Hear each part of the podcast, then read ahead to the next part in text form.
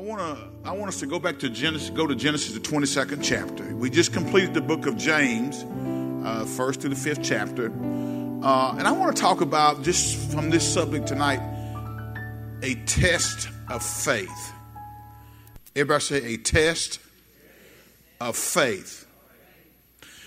Do you not recognize that as a born again believer, God designed us? He created us to live and to walk by faith. Y'all do recognize that, right? The Bible even says the just shall live by faith, right?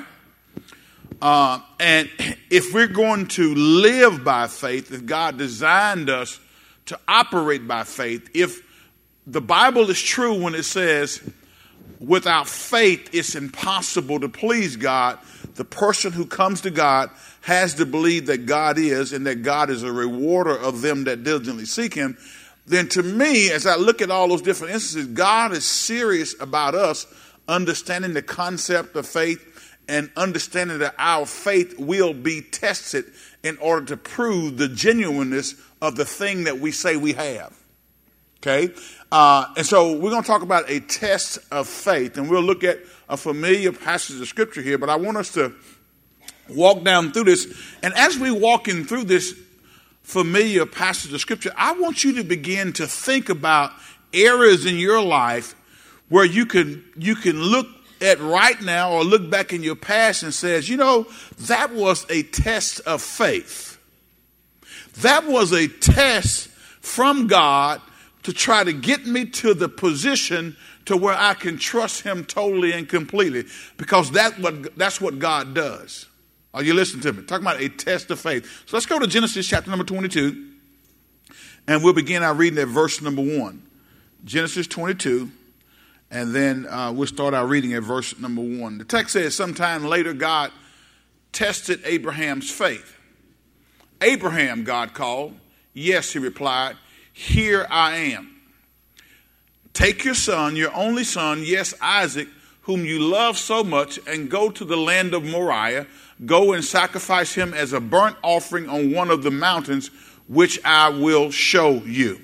All right, so park right here just for a second. Think about what's happening in this context of Scripture.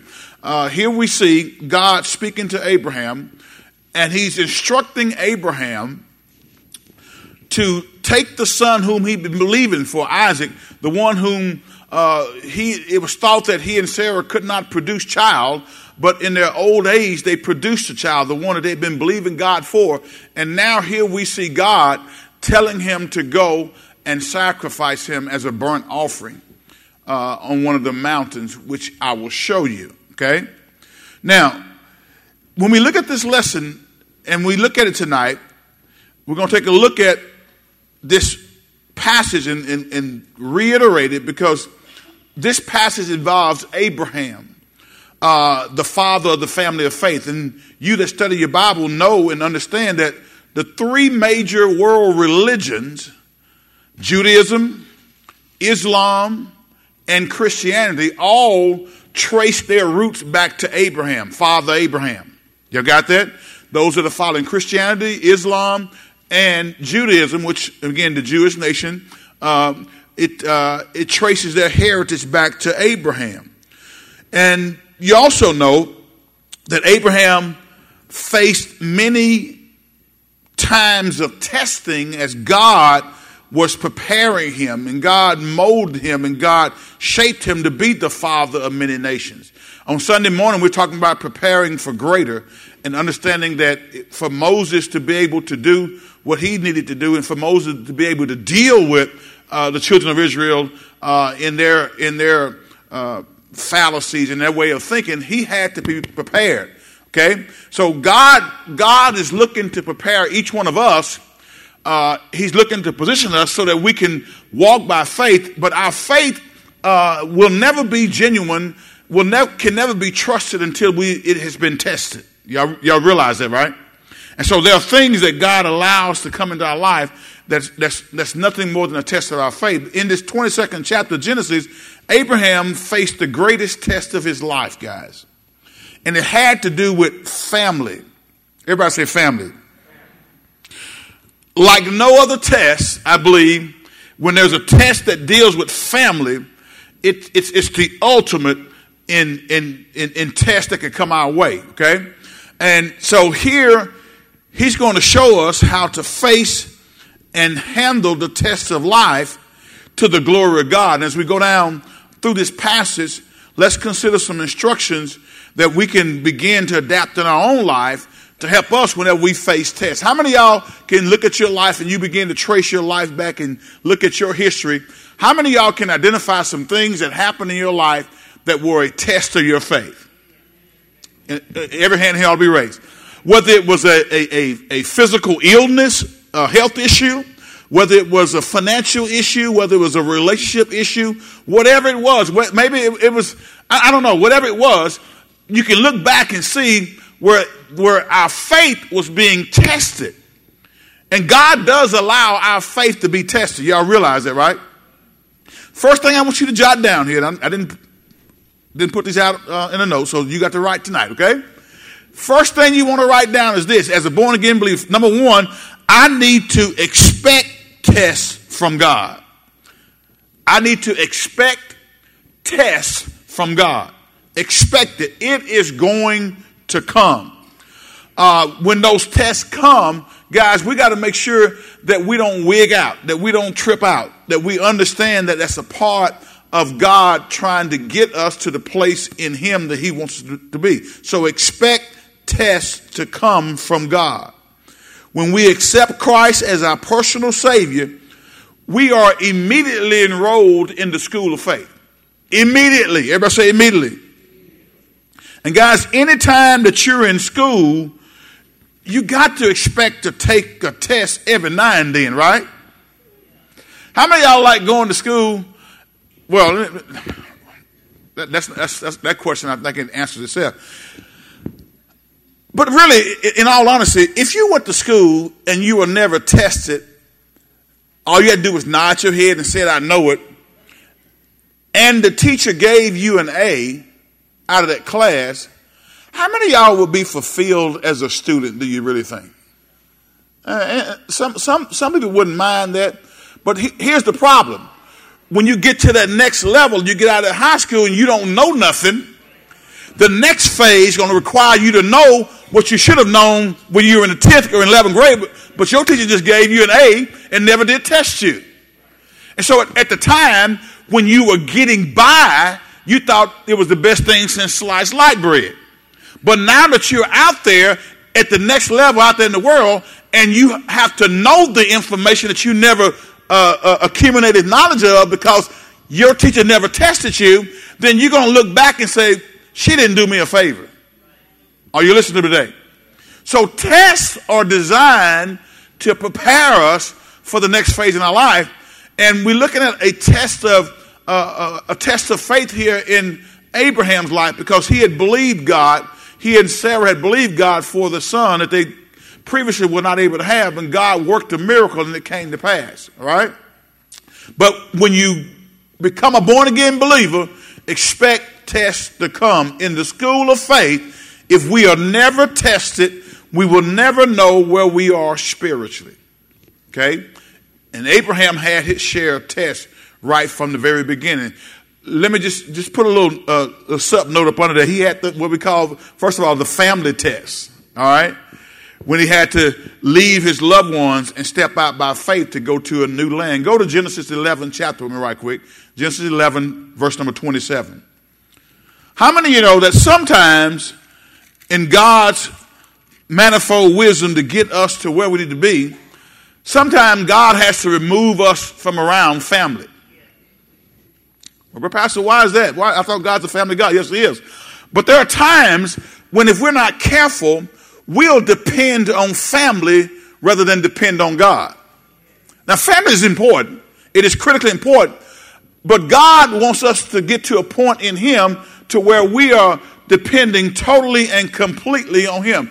Notice what He says here in Genesis 11 chapter. And, and let's read verse 27. Says, this is the, the account of Terah's family. Terah was the father of Abram, Nahor, and Haran, and Haran was the father of Lot. Next verse, let's go. It says what?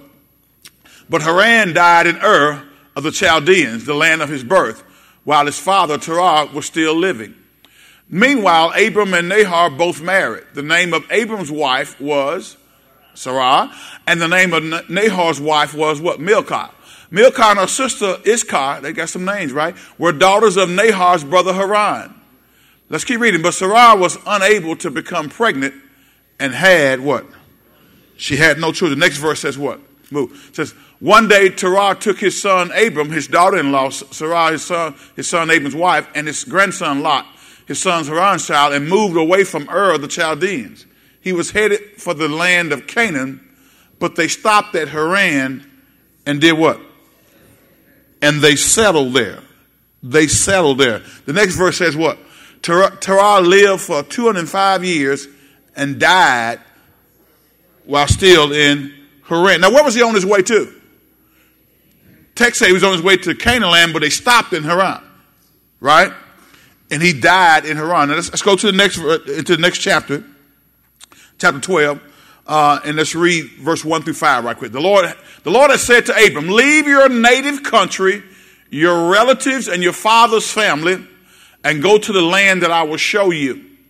I will make you into a great nation. I will bless you. Y'all know the story and make you famous and you will be a blessing to others. Verse three, let's read. I will bless those who bless you and curse those who treat you with contempt. All the families on earth will be blessed through you. Four and five. So Abram departed as the Lord had instructed and Lot went with him. Abram was 75 years old when he left Haran. Now, guys, it's when you even at this period of time, when you're 75 and you leaving your place of abode, uh, that's a pretty big step. Would you all agree? Most of us, when we get to be around 75, we're trying to settle down, right? Let me see the hands of everybody here who's 75 or older. Let's see. 75 or older. We got Sister Galloway. We got Sister Henry. We got Mama Kirk. Right? Uh, oh, Paul Adams back there, yeah? And Sister, Sister Dart, right? All right. Are, are any of y'all looking to move anytime soon? Huh? As a matter of fact, Sister Dart, you, you lived for a number of years in, was it Lubbock, Texas or El Paso? El Paso, Texas. And you move what? Back home, right? And so, Paul, you've lived in Benton probably all of your life. Is that an accurate statement? Sister Henry, you lived in Benton all of your life, right? Right? Nothing wrong with Benton. I'm from Benton. It's cool to be from Benton. I told you before, it's anointed to be from Benton. Okay. I'm sorry, Plain Dealing is anointed too, Carol, you and Leroy. Mama Kirk, you, you're originally from Haynesville, but you're here in Benton living with us, right? You don't have any plans to move anytime soon, do you? said, unless y'all put me out, and we're not going to do that. We are not going to do that. My point is, at this stage in life, at 75 years of age or 80 years of age, you would not expect him to want to move from where he was, right? Because we start to get settled in uh, at that stage in our life, and we, we are moving right along. But God says, uh, God says, I need you to move. He says he took his wife Sarah, his Sarah, his nephew Lot, and all his wealth, his livestock, and all the people he had taken into his household at Haran, and headed for the land of Canaan. When they arrived in Canaan, the text says Abraham traveled through the land as far as Shechem. There he set up camp beside the oak of Moreh. And at that time, the area was inhabited by Canaanites. Let's stop right there, okay? So, first of all, the test, he had a family test. That way, he had to leave family to go to where God was telling him to go. Now, some of y'all say, well, Brother Pastor, that, that's not really relevant to me um, because um, my situation is not like Abraham's. But there are some of y'all that are sitting here right now where the Holy Spirit told you to leave the family church. Right? The Holy Spirit says, okay, I, I need you to be connected at EBC because there's some things I want to do through you that I can't get done through you where you are right now. Not that where you are right now is bad. It's just that I got a different place I need to take you to so I can do some things in you, shape some things in you to get you positioned to work for me at a higher level. So I'm going to require you to move from the family church and the moment you announce that I'm moving from the family church, your family members, they're not spiritual. They'll start talking about you. Can I get two witnesses up in here? They'll start telling you stuff. And they don't even know me, but if, if they're not really prayed up, they'll start talking about me to you. I know I'm right about it. So, and, and I, I, I shared this with you guys before, uh, before my uh, grandma Monty passed. You know, uh, the Lord led me to leave Elizabeth and to begin to work in ministry at Maria's home church up in Haynesville. And I thank God for the experience.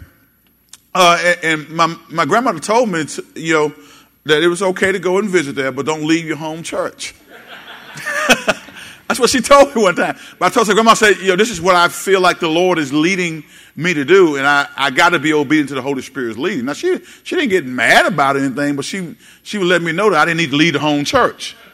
Right? But in order for me to get to where I need to be, I think God had me to leave and, and get involved, and also had me see some stuff in ministry that I needed to observe to know that sometimes folk in ministry can be crazy. Are y'all listening to me? I think God had me to see that that that sometimes, and this is not everybody, but but I saw I saw people who who if you could show them what Scripture said plainly and rightly divided, and they did not care about what Scripture said rightly divided. They had a different agenda, and for the life of me, I couldn't understand why is it that the word doesn't govern how you see life. But God had to show me that. And even when, as, as I've been pastoring now 30 years, I understand that, that some of that was because some, first of all, some weren't born again, but there were others who were born again, but who had never grown in their faith.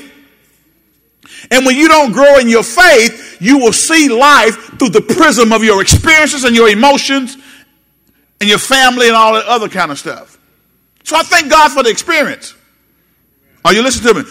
I believe God took me there because we were doing youth ministry and music ministry, and God began to utilize us to help draw some people into the body of Christ, and those folks came. And so I thank God for the experience. But I had to leave family to get that experience.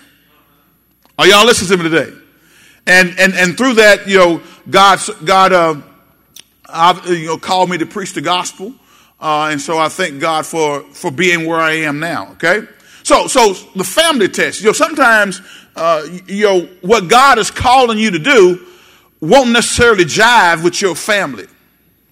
Are y'all listening to me today?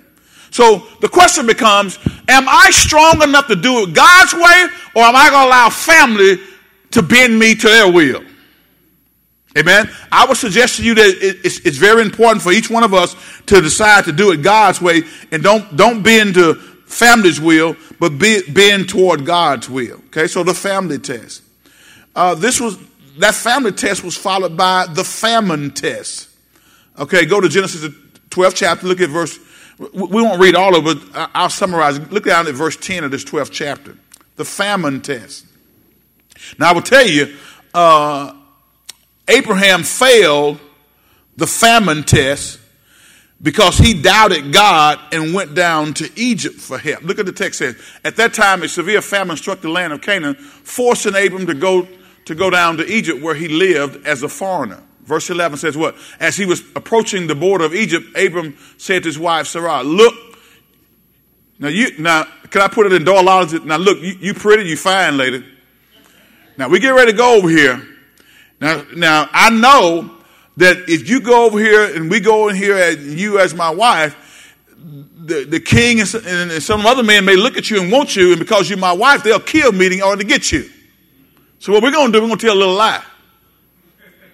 That's Doyle Adams' interpretation, okay? Let's see what the NLT says, okay? It says, when the Egyptians see you, they will say, this is his wife, let's kill him.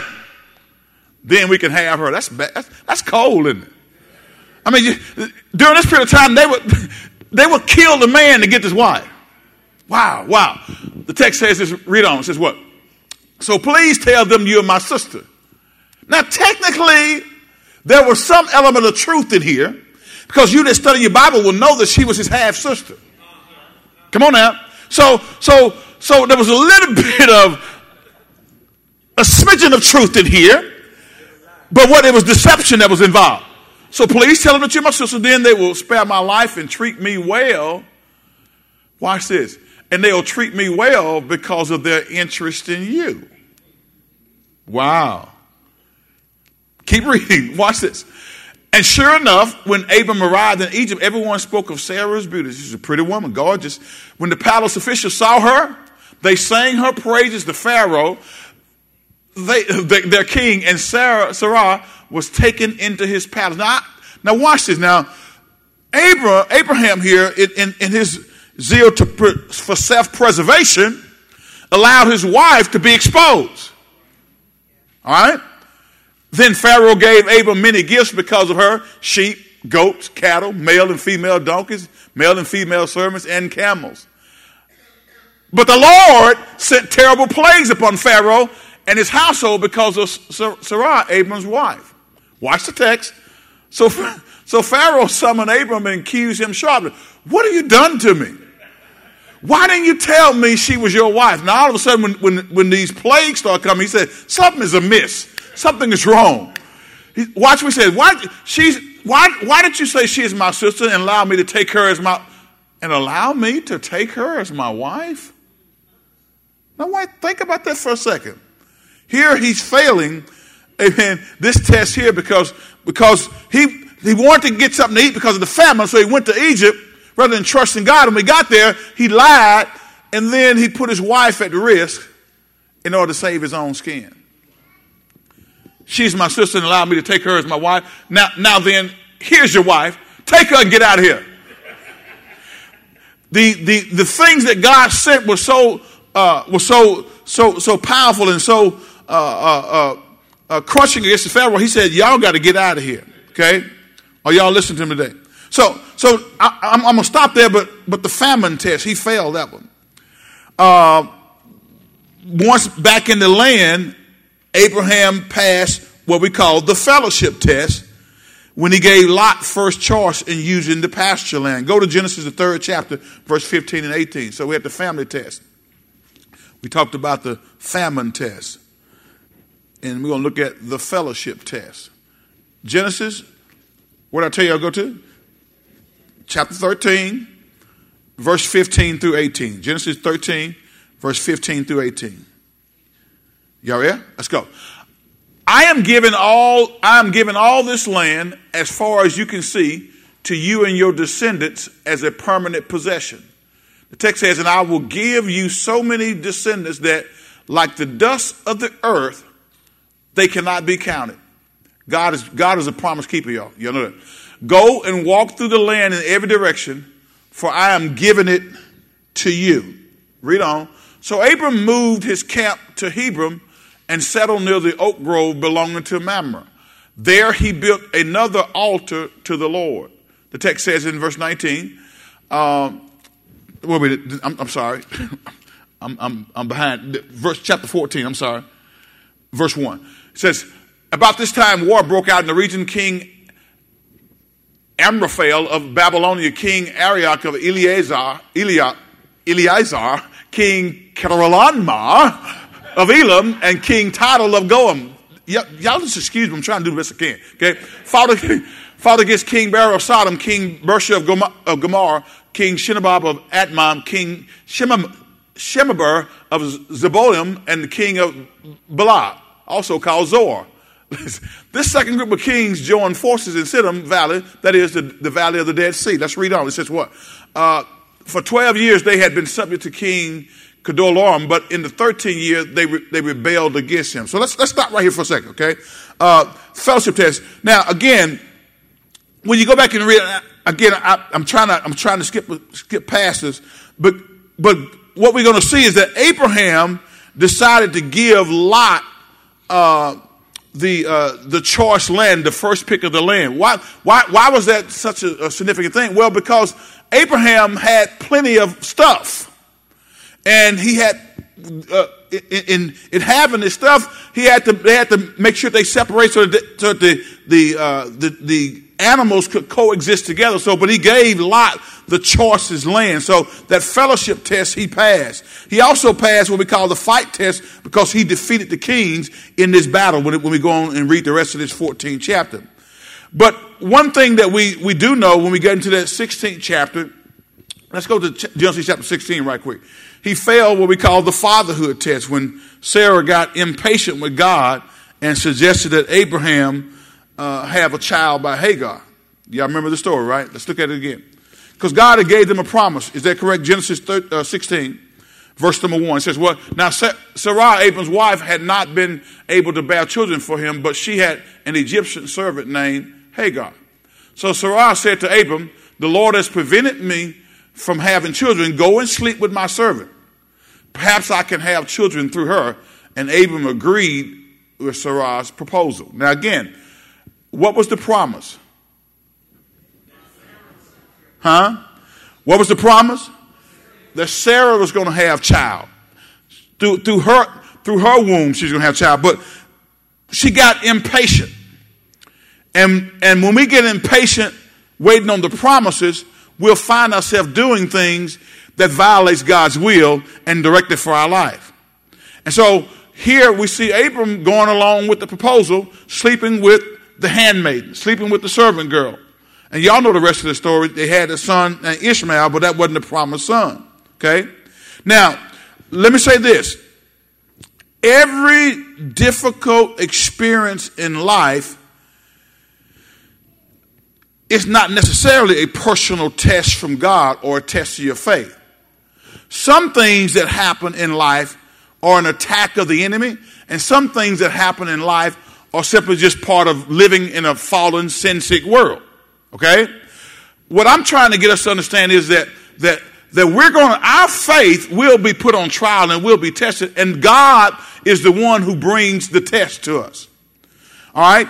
Uh, let's, let's think about just something for a second, because I think we need to make sure that we distinguish between uh, trials and temptations, okay? Go with me right quick uh, to James chapter 1, verse 12 through 16, familiar passage of scripture. James 1, 12 through 16. So the first thing we said was is we need to expect tests from God. Everybody say ex- expect to get tested by God. Yes, he's going to bring those. Watch what James 1, 12 through 16 tells us. Familiar passage here. Okay? Text says this God blesses those who patiently endure testing and temptation after they will receive the crown of life that God has promised to those who love him. Verse 13 says what? And remember, when you are being tempted, do not say, God is tempting me. God is never tempted to do wrong, and he never tempts anyone else to do wrong. Okay? Temptation comes from our own desires, which entice us and drag us away. Verse 15, these desires give birth to sinful actions, and when sin is allowed to grow, it gives birth to what? Death. Verse 16. So don't be misled, my dear brothers and sisters. Now, again, let's park that for a second. Let's distinguish between trials and temptations. Okay? Temptations come from our desires within us. That's what James told us, right? So when I when we're tempted, it comes from within us. How many of y'all ever said, he tempted me or she tempted me? Anybody ever, eh, has anybody ever thought that somebody else was tempting us? The text says temptation comes from where? From our own desires. So, so, so the temptation is, is coming from what's already in us, in our hearts, right? It's not the person that's tempting us, even though that person may be attractive, that person may be whatever, but the temptation, the draw, or the lust comes from within our hearts. So again, temptations come from our desires within us, while trials come from the Lord who has a special purpose to fulfill in our life. Temptations come from within us, trials or our tests of our faith comes from whom? The Lord. Y'all got that? Trials or tests come from the Lord. All right. Second thing I want you to make a point of temptations are used by the devil to bring out the worst in us. Okay? Temptations are used by whom? They're used by whom? The devil, even though it comes out of our heart, it, they're used when it, when it when it exudes out of our heart, it's used by the devil to bring out the worst in us. But trials or tests of our faith are used by the Holy Spirit to bring out the best in us. There's a major difference. Temptations are used by the enemy to bring out the worst in us, but trials are used by the Holy Spirit to bring out the best in us. So whenever I face, I'm facing a, a trial, or when I say trial, is another word for test. When I'm facing a test of my faith, I got to realize that God is using it to bring the best out of me. He's not trying to bring the worst out of me because he already said he doesn't, he, he, he can't be tempted with evil, neither does he tempt any man with evil. Are you with me? When he brings a test, he's trying to, to build us up. He's trying to get us ready for the next stage in life. Third thing I want you to just kind of jot down as it relates to the difference between temptations and trials or, or tests. Temptations, when they come, always seem logical. It always seems logical. While tests or trials seem unreasonable, very unreasonable. Okay? Temptations seem logical. Well, you know what? It ain't gonna hurt just to have sex with her one time. It's not going to hurt to have sex with him one time. You just, just do it one time and see what it feel like, and uh, you go on about your business. Because after all, if you don't, your, your curiosity will get the best of you. It seems reasonable as it's being laid out to for the, by the devil. Because how many of y'all know the Bible says sin is pleasurable for a season? It's pleasurable for a season. I'll hit it just one time. Just drink it one time. You know, uh, just you know, just, you feel good, get you a good high. Everything will be all right. You just move on in life. Sin always, temptations to enticement to sin can seem logical when it's presented to us, but trials or tests of our faith seem very unreasonable. Why would God give Abraham a son? And then ask Abraham to sacrifice that son. Why would God, that, that, that seems unreasonable to me. I don't know about you. When I read that, that passage, I'm like, God, he was believing you for the son, and it took him a long time to get, get there. They were in an old age, and now you're asking him to go and sacrifice him. See, all of us face similar temptations to sin. Would y'all agree? Go to 1 Corinthians, the 10th chapter. Now, that was, again, that was a test to sacrifice, offer the sacrifice. A test, a test. Go to 1 Corinthians 10, chapter, verse number 13 with me right quick. Are you still tracking? All believers face similar temptations to sin, but not all believers experience the same trials of faith. Our trials of faith are usually different, radically different. All of us face the temptation to sin. Look at what the text says here in 1 Corinthians 10 chapter. Look at what it says. The temptations in your life are no different from what others experience. Right? And God is faithful. Here's the faithfulness of God. He will not allow the temptation to be more than you can stand. That's what it says. Now, Come on, can we be honest? How many of y'all ever felt like there was, there was some temptation in your life that you just couldn't help yourself? You ever felt that way? Anybody? All right, don't y'all just sit there. I want to see some hands raised. How many y'all have ever felt like, well, you know, I, I, as much as I try, you know, I just tried to leave it alone. I said to myself, Pastor, I, I, I said to myself, I'm going to say no. That's what I told myself. And when I got that, Pastor, I intended to say no. But somehow I find myself saying yes. Anybody ever been there before? All right, watch this. Here's what you need to know God will not allow, this is his faithfulness, he will not allow the temptation to be more than you can stand. What we got to realize is that, that, that within us, in our flesh dwelleth no good thing. All right? And God realizes, God knows that in our heart, this stuff is there. And so what he'll do is he'll give us a way to escape. Watch what he says. When you are tempted, He will show you a way out so that you can endure. He'll show you a way out so that you can endure the temptation. God will give you an out, but you got to take the out. Taking the out don't mean that your flesh don't still desire the thing that you're trying to get into. Taking it out just means, but Matt, I, I know I want to do this, and it's probably going to feel good to my flesh when I do it, but I want to be faithful to God. I want to, I, I want to make sure that I don't ruin my testimony. So even though in the flesh, in the natural, I really want to do it, there's a door opening. I'm going to go through that door opening. And, and, and, and all the while I'm going, I may still be thinking about go back, but I'm keep going this way. God will give us a way to escape.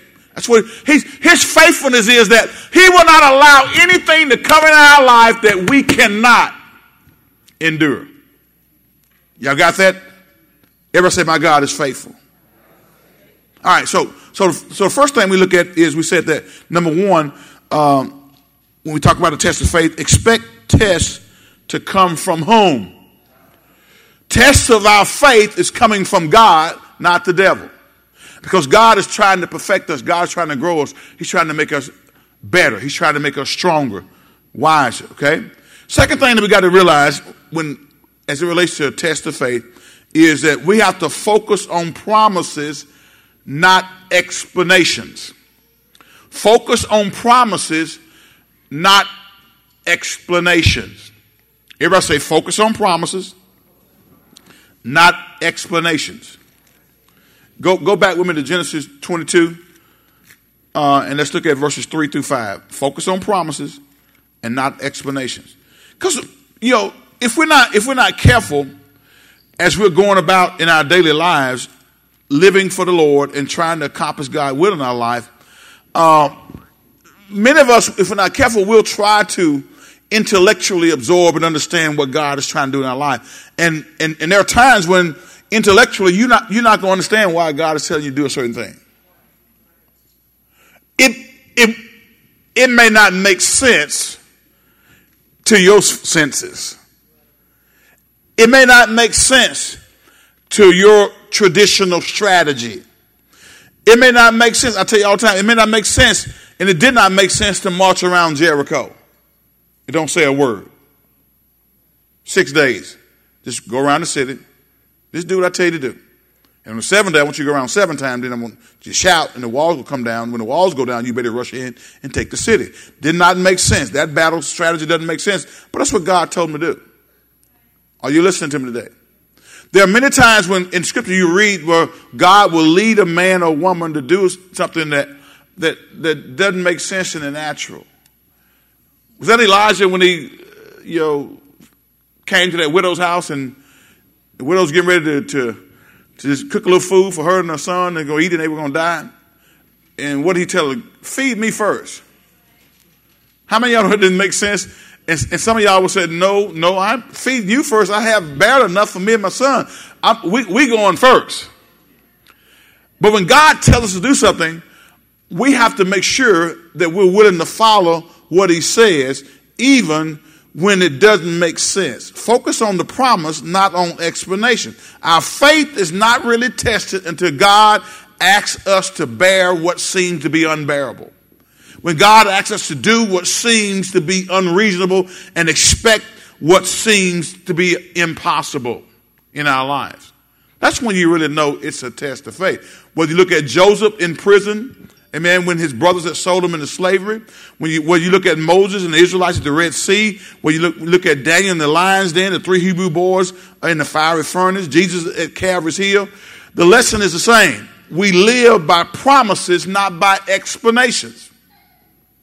If I had to do it, I would have just told Jesus, okay, Jesus, don't go to the cross, just wipe out everybody that's evil. I mean, that's what I would have done. But I'm not God. You understand me? That's, that's part of what I would have done. Jesus, I know you can call 10,000 angels right now, just wipe every evil person out. But God says, no, uh, there has to be a sacrifice. Without the shedding of blood, there is no remission of sins. Okay? Y'all still tracking with me? So, so focus on promises, not on explanations. When God sends a trial to us, right away, most of us want to explain, why me, Lord? Anybody ever been there? Why, God? Why, why did this have to happen to me?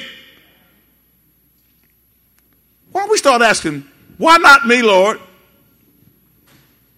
God, wouldn't it be, wouldn't it be a, a, different mindset if we start turning that thing around instead of asking God, why? Why? Just saying, God, I trust you in the middle of this. God, I, I don't even understand what's happening right now. I have no clue. But you know what? I will not doubt you. I don't understand why this had to come to us, but uh, to our family, but Lord, you know what? I'm going to trust you through it. I'm, I, it, it doesn't make sense to me in my natural, but I'm going to trust you. When God sends a trial to us, amen, we got to learn how to trust Him and not try to look for an explanation as to why. Now, now again, let, let, let, me, let, me, let me say something real quickly. You know, God don't have a problem with us asking questions. I tell you before. He just don't want us to question Him.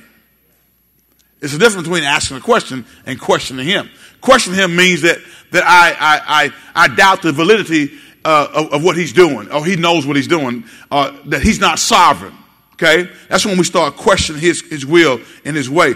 God, I ask God questions all the time. I really do.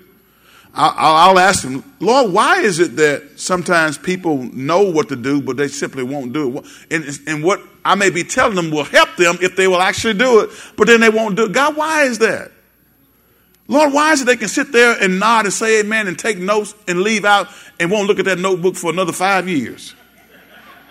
I don't know, God. It just seemed like to me that they would that they would that they would take the, the, the notes and, and try to do it.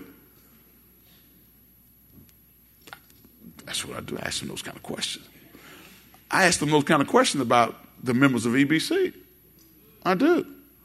I'll ask them, I say, well, God, I don't know why it is that that it seems like uh, you know, we sometimes don't trust you when we've seen you work time and time and again in the past. We've seen you do it over and over again, but then this, this challenge comes up and then we start doubting you. I don't know. I don't understand that, God. Help us, God. Let me say this. Let me give these two, two or three things right quick up under this. Focus on promises, not on explanation, okay? Uh, when God, again, uh, we should know that God has reasons for sending these tests. These, these are three things I want you to just jot down. Number one, He wants to purify our faith. Everybody say purify. He wants to purify our faith. To purify our faith. Go to 1 Peter 1, 6 through 9. He wants to purify our faith. 1 Peter 1, verse 6 through 9. God wants to purify our faith. How many of y'all know all of us, our faith needs to be purified? When you purify something, that means you what you you you, you you're making it clean. You're making it transparent. Okay. The text says this. So be truly glad. There is wonderful joy ahead, even though you have to endure many trials for a little while. These trials, watch this, will show that your faith is genuine. It is being tested as fire tests and purifies gold. Though your faith is far more precious than mere gold. So when your faith remains strong through many trials, it will bring you much praise and glory and honor on the day when Jesus Christ is revealed to the whole world. Next verse, 8 9. You love him even though you have never seen him. Though you do not see him now, you trust him and you rejoice with a glorious, inexpressible joy. Verse 9 The reward for trusting him will be the salvation of your souls. So he says it's, it's, it's, it's, these, these tests come, they come to purify our faith, to purify our faith. Second thing is they come to perfect our character. To perfect our character. Go back to James, James 1, verse 1 through 4. They come to perfect our character. We were talking about on Sunday how Moses was now in, in, the, in the master's degree program, the master of character acquisition. Sometimes we think we are where we're really not. And so God has to get us to the point where we can see that we got, there's more work he has to do in us. And so he's trying to perfect our character because God does not want to get us someplace where our character can't keep us. If God promoted some of us to certain levels and our character hadn't been developed, we're going to mess up not only ourselves, but a whole lot of other folks. Don't you realize that stuff that we see now when people make a moral decision or moral failure in ministry, that stuff that we see out publicly, that wasn't the start of it. They just got caught then. Hello? When that person uh, got caught in a situation with somebody who wasn't their spouse, that usually wasn't the first time. It just, that's when it got exposed. Hello? Now watch this, watch this. This letter is from James, a slave of God and of the Lord Jesus Christ. I'm writing to the 12 tri- tribes, Jewish believers scattered abroad. Greetings.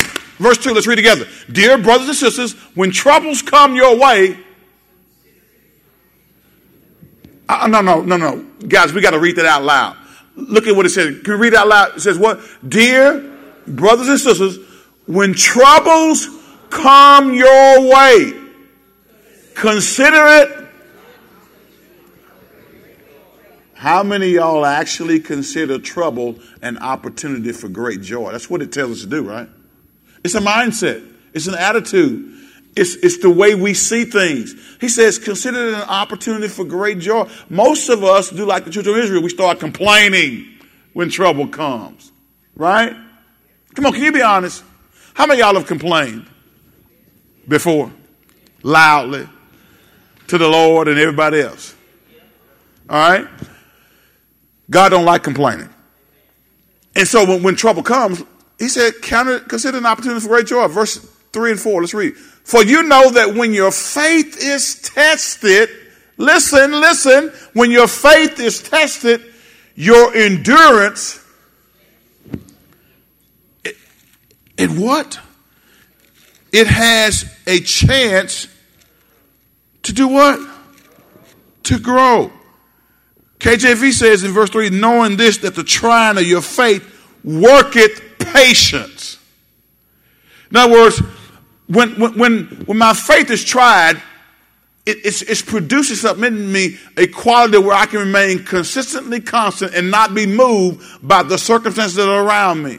For you know that when your faith is tested, your endurance has a chance to grow. Verse 4 says what? So let it grow, for when your endurance is fully developed, you'll be perfect and complete what? Needing nothing.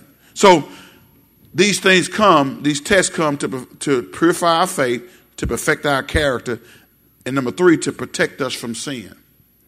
Second, to protect us from sin. Go to 2 Corinthians 12 chapter, verse number 7, 7 through 10. 2 Corinthians, the 12th chapter, verse 7 through 10. 2 Corinthians, the 12th chapter, verse 7 through 10. Glory to God. Watch this, watch this. Look at what it says. Even though I have received such wonderful revelation from God, this is Paul talking, so to keep me from becoming proud, I was given a thorn in my flesh, a messenger from Satan to torment me and to keep me from becoming proud. Because Paul, you know, I, when you read Paul's history and you read uh, his qualifications and when you read uh, some of the stuff he had done before he came to Christ uh, and even after he came to Christ, uh, Paul knew himself better than most of us know ourselves. And, and, and there was, you know, people who, who have accolades, people who have, um, you know, worldly accolation, which is nothing wrong with those things, degrees and that type of thing. They have to be very careful that they don't become prideful. Okay? Uh, have to become very careful they don't become prideful and look to those things, those degrees, those positions as the, the, the mantra for, for, for their successful living. All right? He says, I was given a thorn in my flesh, a message from Satan to taunt me, taunt me and to keep me from becoming proud. Next verse says what? Three different times I begged the Lord to take it away. Each time he said, My grace is all you need. He says, My power works best in weakness. So now I'm glad to boast about my weaknesses. This is Paul saying, I'm glad to boast about my weaknesses so that the power of Christ can work through me. Look at verse 10.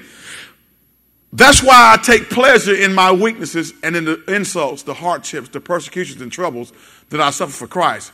For when I'm weak, then I'm what? Now, guys, can you imagine you getting to the point to where you can smile and laugh your way through the troubles that come into your life? Can you imagine being at the point to where even though some some situation that, that maybe is not good that came, or some situation that's challenging you in your in your walk with the Lord, or challenging you financially or health wise, but you still sitting there saying, "Hey, hey, hey, this came, but you know what? God, my God, Your grace is sufficient for me." Lord, in my weaknesses, Amen. You become strong.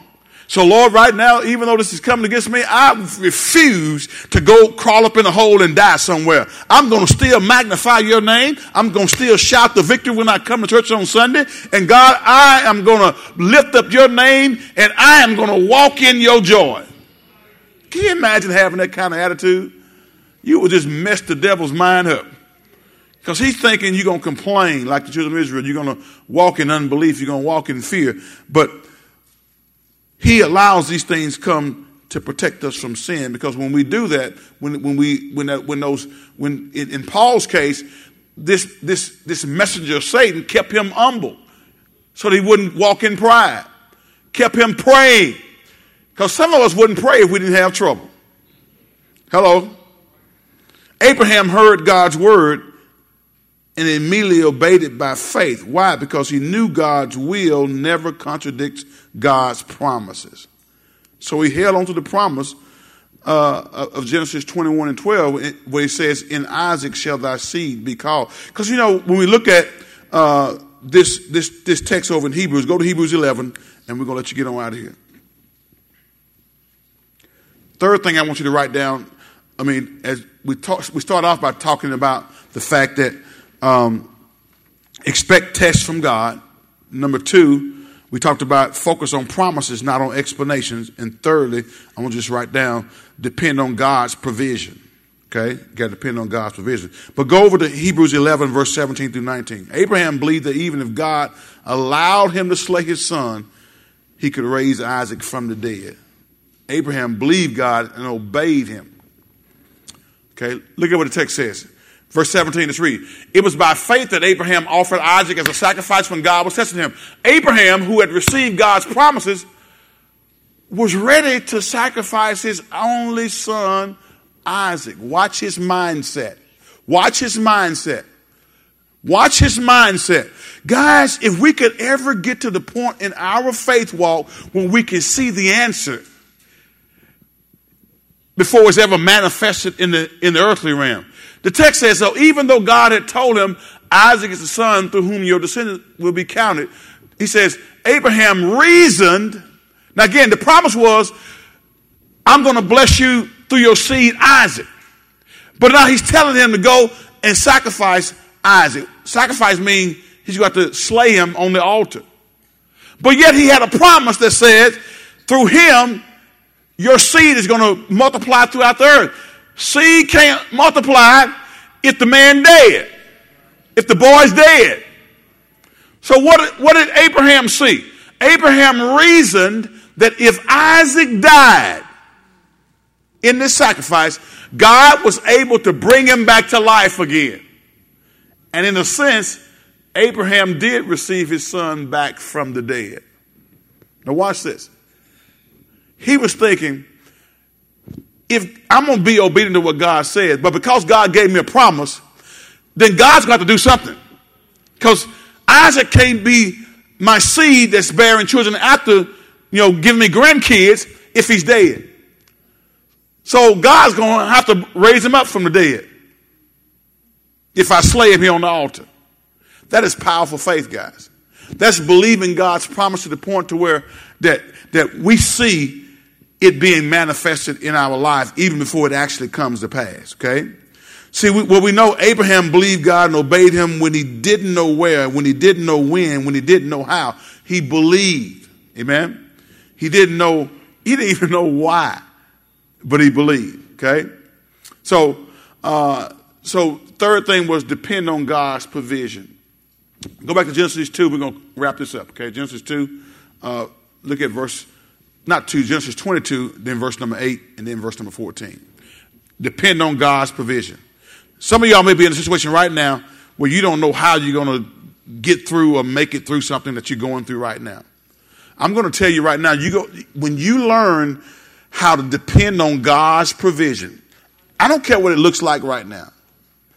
I'm telling you, I'm a living witness. I've been in a situation where things didn't look good in certain situations in my life. But I watched God make a way out of no way. I watched God bring some things to pass that on the surface it looked like it wasn't going to come to pass. So learn how to trust Him and, and He will provide. God, look, look at what the text says. When He was getting ready to, to you know, to, to, to, offer the sacrifice, He said, God will provide a sheep for the burnt offering, my son. Abraham answered. And because the son asked, okay, I see the, I see the fire, I see the wood, I'm saying the wood, see the fire. Where, where, where's the burnt offering? He says, God will provide. And they both walked on together. Remember, before prior to this, he had told the rest of the group, Y'all stay right here. Me and my son are to go up and worship. And he said, We're to come back. There he is, calling Chad, calling those things with be not as though they already, already were. So, how he to say we coming back if he to kill the boy? He said it because he saw in his mind that God had to raise him up. He knew he had a promise. And many of us sitting here right now don't live our life by promises. We live our life by how we feel. You got to get out of living life by how you feel because God, God's going to test our faith to get us to the point where we can start to walk by what we know has been promised to us, not by what we feel and what we think and what somebody else told us who don't even know the Lord or who may be saved but not walking by faith, okay? All right. God provided sheep for the burnt offering, my son. Abraham answered, and they both walked on together. Skip down to verse number 14 as we get ready to close. See, Abraham couldn't depend on his feelings, y'all. And that's a dangerous way to live. Sometimes you may not feel like you even saved, especially after you've messed up big time. But don't you're not saved by how you feel, you're saved by faith. For by grace are you saved through faith, not of yourself. It's a gift of God, not of works that any man should boast. Look at what it says. Abraham named the place Yahweh Yireh, which means the Lord will provide. To this day, people still use that name as a proverb. On the mountain of the Lord, it will be provided. Y'all know the story, how it was that the ram in the bush was available, and Abraham, a man's son was not slain on the altar. But God was testing Abraham.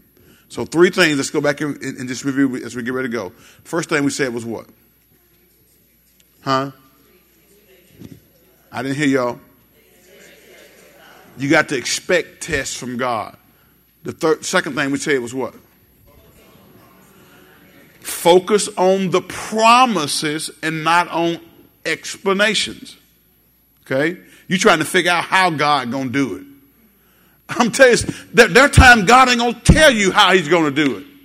Sometimes He may show you, but my experience has been uh, when I'm walking by faith, God don't tell me how it's going to get done. I just got to trust that He will get it done. That, that's not an excuse for not planning. That's not, that's not an excuse for not thinking ahead or doing some strategic planning with your, with, your, with your family.